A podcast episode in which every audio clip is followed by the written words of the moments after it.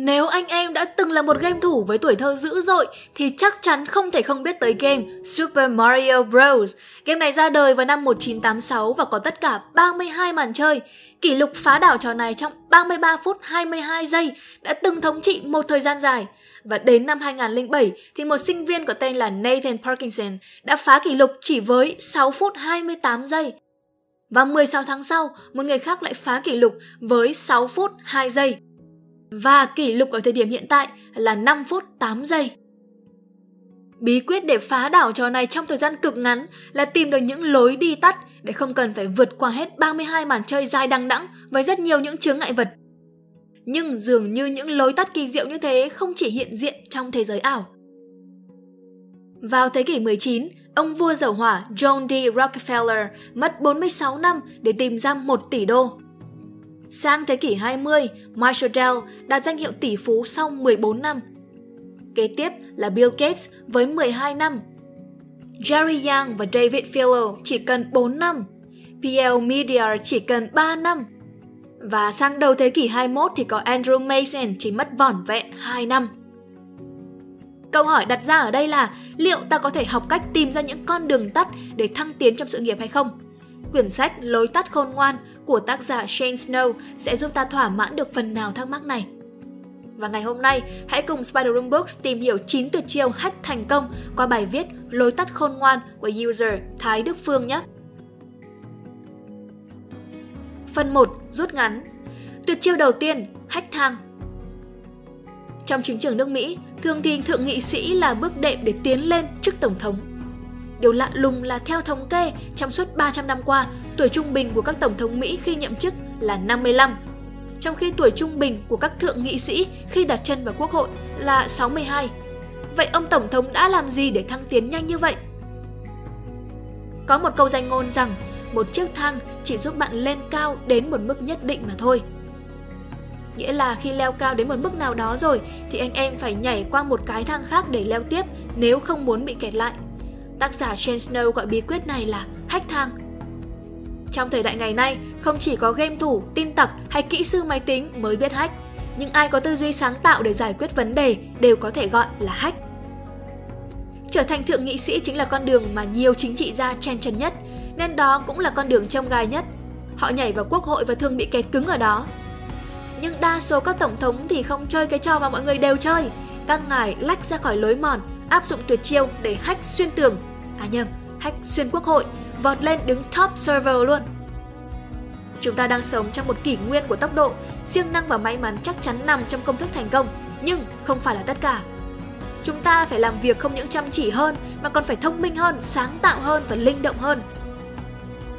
Có một anh chàng người Canada tên là Kyle McDonald đã viết một cuốn sách kể về hành trình đổi chiếc kẹp giấy để lấy một căn nhà mà chính anh đã trải qua khi chơi trò Bigger hay Better.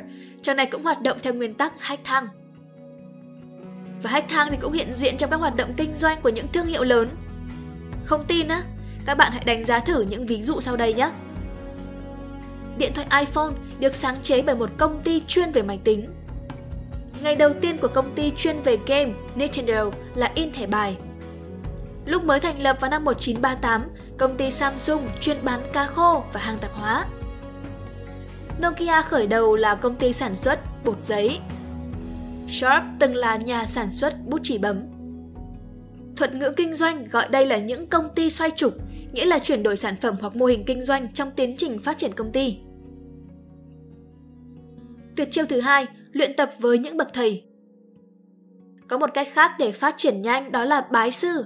Trong quyển Mật mã tài năng, tác giả Daniel Coyle đã cho rằng cách huấn luyện bậc thầy là một trong ba yếu tố để phát triển tài năng một cách tối ưu. Ý nghĩa của từ người thầy trong lối tắt khôn ngoan thì rộng hơn. Họ không đơn giản chỉ là những người đứng lớp, chuyên gia tư vấn hay chuyên gia huấn luyện, mà là người thầy, cũng là người bạn mà ta chơi cùng. Những quyển sách mà ta đọc, những vị tiền bối truyền cảm hứng cho ta noi gương. Trong quá trình thu thập tư liệu để viết nên quyển Lối tắt khôn ngoan, tác giả Shane Snow đã tham gia hội nhóm những người trẻ đạt được thành tựu dưới 30 tuổi như là Entrepreneur Council, Sandbox Network. Việc chơi với những người này đã truyền cảm hứng cho anh thành lập công ty khởi nghiệp tên là Contently. Công ty của anh mau chóng nổi tiếng, tăng trưởng nhanh. và anh lại được giới thiệu vào những câu lạc bộ khác đẳng cấp hơn như 30 Under 30, Techstars, NYC Venture Fellows. Nghệ sĩ hài Louis C.K. đã phải mất 15 năm cần mẫn nỗ lực để trở thành vua hài nước Mỹ. Ngược lại, Justin Bieber lên ngôi ông hoàng nhạc pop chỉ trong một năm với sự giúp đỡ của hai bậc thầy trong ngành âm nhạc là ca sĩ Usher Raymond và ông bầu Scooter Braun. Tên tuổi mà danh hài Jimmy Fallon gây dựng được không chỉ nhờ vào người quản lý tài giỏi mà còn nhờ vào cách anh miệt mài học tập theo lời diễn xuất của hàng loạt những danh hài nổi tiếng chỉ qua video. Anh tìm hiểu cặn kẽ về thân thế và sự nghiệp của từng người mà anh thần tượng. Anh có cả tá người thầy mà anh chưa từng một lần gặp mặt trực tiếp. Và ngay cả Steve Jobs, nhà sáng lập độc tài của Apple, cũng có một vị thầy là Bill Campbell. Tuyệt chiêu thứ ba, phản hồi nhanh chóng. Cách thứ ba để rút ngắn thời gian phát triển là nhận được sự phản hồi nhanh chóng khi luyện tập. Sự phản hồi cho chúng ta biết rằng mình đang làm điều gì đó có đúng cách hay không và nếu như không thì mình đã làm sai ở chỗ nào. Thất bại sẽ chẳng bao giờ là mẹ của thành công nếu chúng ta không chịu dẹp bỏ cái tôi để thừa nhận sai lầm của bản thân và cải thiện nó. Thái độ của ta khi đối diện với sự thất bại là cực kỳ quan trọng. Nếu thất bại để lại hậu quả tàn khốc thì ta nên tránh nó hết sức có thể. Nhưng nếu thất bại chẳng để lại hậu quả gì đáng kể thì ta nên chủ động nhích ra khỏi vùng an toàn để được thất bại và đồng thời cải thiện được bản thân. Ngôi sao bóng rổ Michael Jordan ném hỏng 9.000 cú và thua hơn 300 trận trong suốt sự nghiệp. Nhưng anh lại là cầu thủ bóng rổ giỏi nhất. Một nghiên cứu do giáo sư Bradley Stats làm trưởng nhóm đã rút ra được một kết quả lạ lùng mà họ đặt tên cho nó là nghịch lý của sự thất bại. Trong nghiên cứu, ông nói rằng kẻ làm hỏng thường thì lại làm hỏng, kẻ ngồi xem người khác làm hỏng thì lại làm tốt. Đã làm tốt thì sẽ làm tốt hơn, nhưng thấy người khác làm tốt lại chẳng khá hơn tí nào.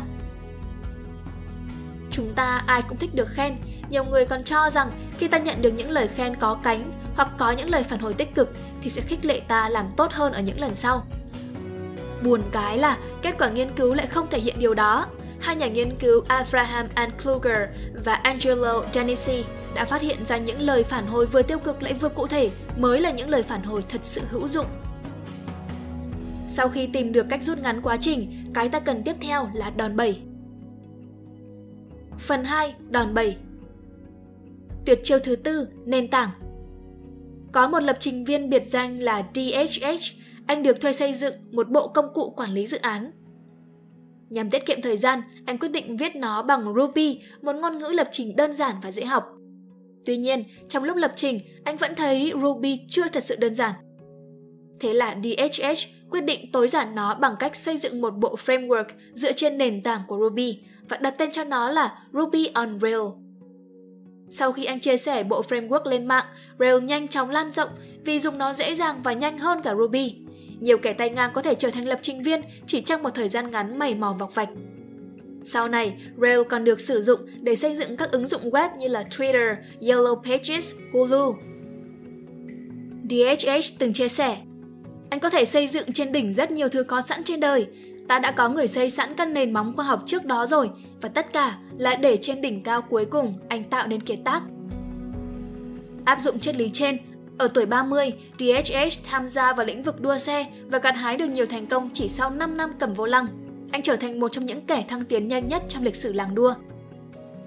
Nhà bác học Isaac Newton gọi tên việc phát minh ra những thứ mới mẻ dựa trên những thành quả của tiền nhân là đứng trên vai người khổng lồ. Nền tảng chính là cái đòn bẩy để những sản phẩm và ý tưởng của ta cất cánh. Không chỉ riêng gì lĩnh vực khoa học công nghệ, ngành giáo dục cũng không ngoại lệ. Vài thập kỷ trước, giáo dục Phần Lan chỉ ở mức trung bình, nhưng chỉ sau một thế hệ, nền giáo dục của họ đã vươn lên đỉnh cao của thế giới. Làm sao họ đạt được điều này? Một câu chuyện tương tự cũng đã từng xảy ra tại Việt Nam. Nó bắt đầu với một thằng nhóc học cấp 3 vô danh tiểu tốt có tài sáng tác nhạc. Việc cậu bé này có được một bản phối chuyên nghiệp cho bài hát của mình thì gần như là bất khả thi. Tuy nhiên, cậu nảy ra một ý tưởng mà sau này nhạc sĩ Huy Tuấn đánh giá là trên thế giới hầu như không ai làm như thế cả. Sau đó cậu nhóc ấy đã viết một bài hát mới trên nền nhạc một bản phối có sẵn của người khác, rồi tạo ra một loạt sản phẩm âm nhạc gây sốt trong giới trẻ. Người mà tôi đang nhắc đến chính là ca sĩ Sơn Tùng MTP. Tất nhiên sau này, với nguồn lực đủ mạnh, Sơn Tùng đã tự tạo ra những bản phối của riêng mình. Tuyệt chiêu thứ năm, những con sóng. Trong môn thể thao lướt sóng có một kỹ năng còn quan trọng hơn cả kỹ năng lướt sóng, đó là kỹ năng quan sát sóng biển. Nhờ nghiên cứu và rèn luyện kỹ năng này mà vận động viên Carissa Moore đã chọn đúng vị trí có con sóng tốt, đánh bại tay lướt sóng chủ nhà Courtney Conlock để giành được chức vô địch thế giới. Chọn đúng con sóng là một ví dụ tiêu biểu cho việc chọn đúng thời cơ. Hai nhà nghiên cứu Peter Golder và Gernot Tellis đã khảo sát qua 500 nhãn hàng với 50 danh mục sản phẩm từ kem đánh răng cho tới máy quay phim, máy fax, kẹo cao su. Kết quả cuộc khảo sát khá bất ngờ. 47% kẻ đi đầu đã thất bại, khoảng 1 phần 2 doanh nghiệp tiên phong vẫn giữ vị trí đứng đầu trong những năm sau, và chỉ 11% doanh nghiệp tiên phong vẫn còn dẫn đầu trong dài hạn. Ngược lại, những doanh nghiệp chiếm thị phần sau khi doanh nghiệp tiên phong đã khai phá thị trường chỉ có 8% thất bại, 53% trong số họ trở thành đầu tàu trong dòng sản phẩm. Hóa ra, con sóng đầu tiên mà những kẻ tiên phong đón được thường không phải là con sóng tốt nhất. Kẻ đi đầu có gánh nặng phải định hướng khách hàng, giáo dục thị trường, xây dựng cơ sở hạ tầng, thúc đẩy các quy định pháp luật để dọn đường cho sản phẩm mới. Rồi họ mắc những sai lầm mà chưa ai mắc, phải mất thời gian, nguồn lực để khắc phục, thậm chí còn mất cả danh tiếng. Kẻ đi đầu giống như là chuột bạch vậy, Ngược lại, kẻ bám đuôi lại có những con đường dọn sẵn, học hỏi từ thất bại của đối thủ đi trước. Họ còn tiếp cận được với công nghệ mới hơn, tiết kiệm chi phí hơn. Con sóng thứ hai này thường là con sóng to, thế mới biết khả năng nhìn thấu thị trường để chọn đúng con sóng to là rất quan trọng. DJ Skrillex từng là ông hoàng của thể loại nhạc Screamo. Một thời gian sau, nhạc Screamo thoái trào, anh lại lên làm vua của trào lưu dubstep – nhiều người cho rằng anh chỉ ăn may, tình cơ có mặt đúng chỗ hai lần. Thực chất thì Skrillex là người có khả năng đọc sóng. Trong lúc chờ thời, anh đã chủ động thử nghiệm với từng xu thế trong khi chúng vừa mới manh nha trên Internet và chọn đúng con sóng tốt để nó nâng mình lên. Vì vậy, bên cạnh sự chăm chỉ, khả năng nắm bắt thời cơ, ta cần có tư duy cấp tiến, sẵn sàng thử nghiệm những ý tưởng mới, các xu hướng tiềm năng. Khi con sóng tốt nhất xuất hiện thì ta đã sẵn sàng đón nó trên mặt nước rồi. Tuyệt chiêu thứ 6, siêu kết nối. Nếu anh em có hai lựa chọn, đi kết bạn với 1.000 người, đi kết bạn với một người đã có sẵn 1.000 bạn. Anh em thấy lựa chọn nào dễ hơn? Khái niệm về người kết nối đã được giải thích trong cuốn Điểm bùng phát của Malcolm Gladwell như sau. Người kết nối là những người có quan hệ rộng, nhờ các mối quan hệ ấy mà họ phát tán thông tin cực kỳ nhanh. Đạo diễn J.J. Abrams khi mới đặt chân vào Hollywood đã tìm cách xây dựng mối quan hệ tốt đẹp với những người kết nối. Họ là những người viết kịch bản, diễn viên, đạo diễn có tên tuổi ở Hollywood như là Harrison Ford, Michael Bay. Nhờ những mối quan hệ này cùng với tài năng sẵn có, J.J. Abrams đã nhanh chóng thăng tiến trong sự nghiệp.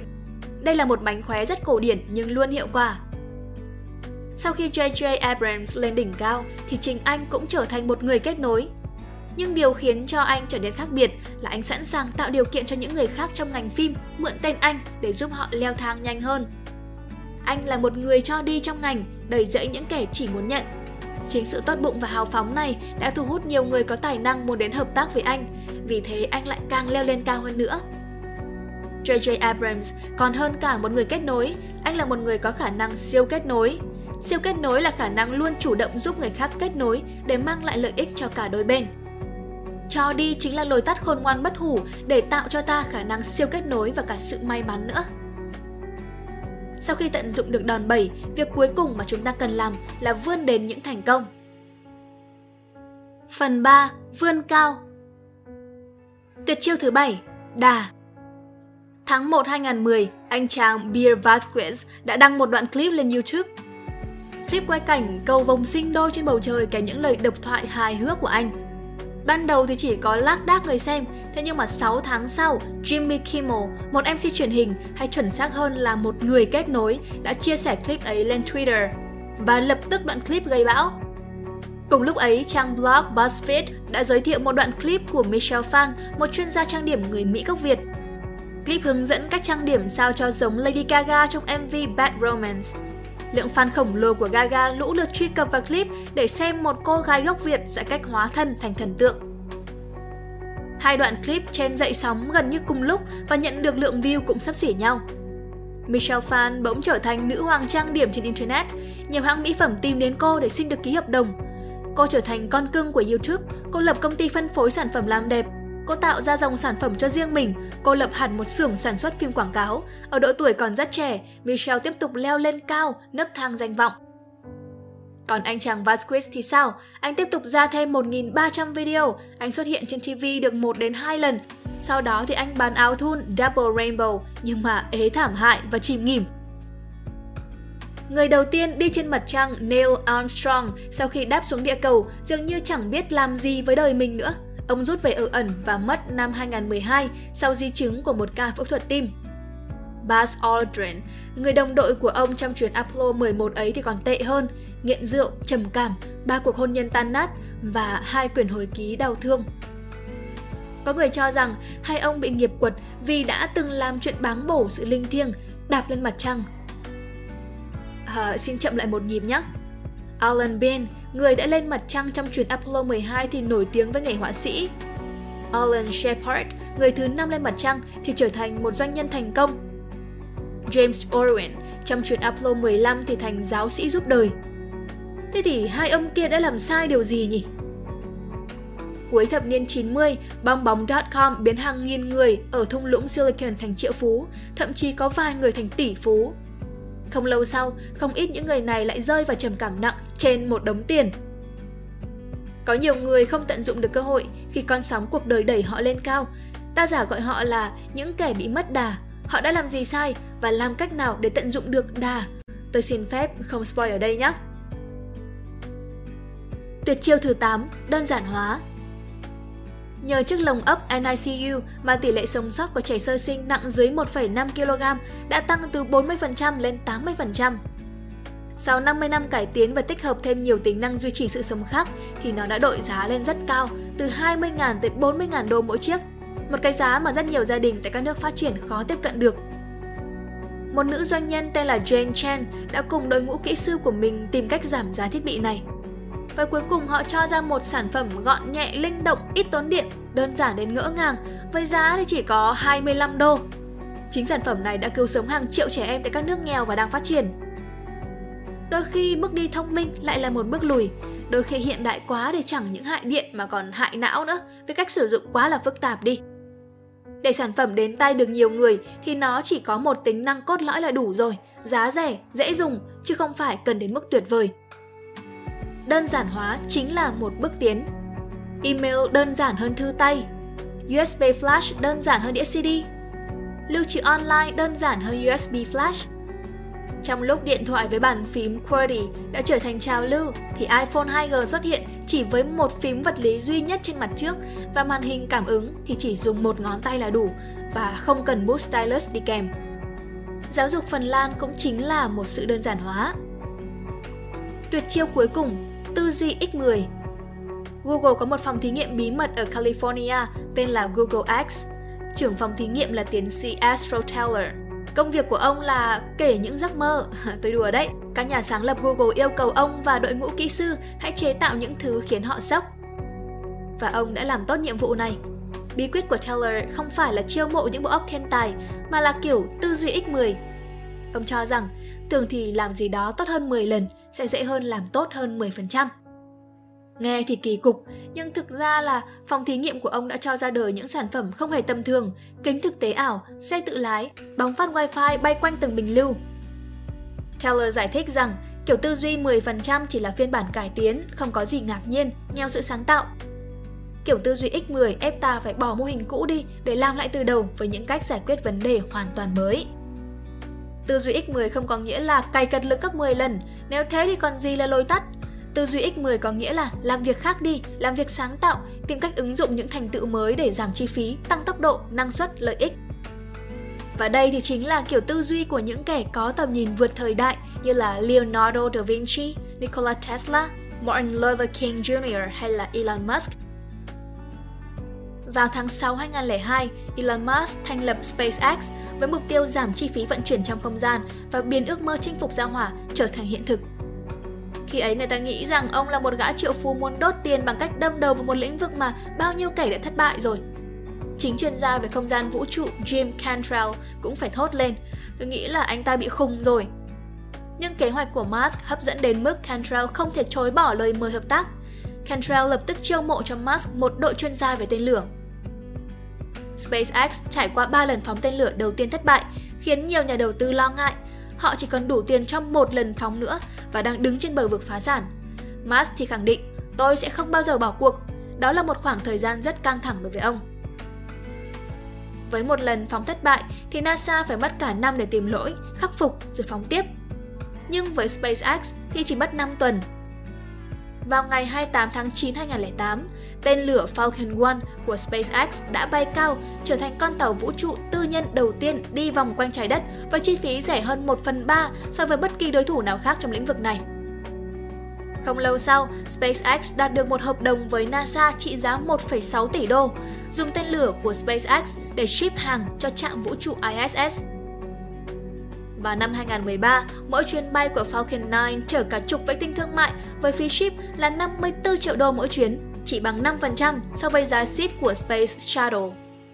Đó là chưa nói đến các thế hệ tên lửa tiếp theo với sức mạnh ngày càng kinh khủng như là Falcon Heavy, Falcon 9 Heavy hay là Grasshopper, vân vân. SpaceX của Musk đang trên đường tiến đến X100. Đột nhiên, ý tưởng lên sao hỏa nghe không còn điên rồ nữa đúng không nào? Ok, như vậy là tôi đã cùng với anh em lần lượt đi qua cả 9 tuyệt chiêu hack thành công trong quyển sách này. Với một quyển sách có nội hàm cao như lối tắt khôn ngoan thì anh em đọc bài chém gió của tôi cũng như là cưỡi ngựa xem hoa vậy. Còn việc đọc qua quyển sách một vài lần thì họa trăng như là xuống ngựa ngắm hoa. Muốn ngắt một bông đem về thì ít nhất phải thử làm một tay hacker cái đã.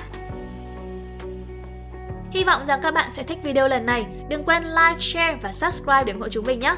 Nếu các bạn cũng thích những nội dung như trên, hãy đăng nhập vào website của nhà nhẹ là spiderroom.com để tìm đọc thêm nha. Và mình là Khánh Linh. Bye!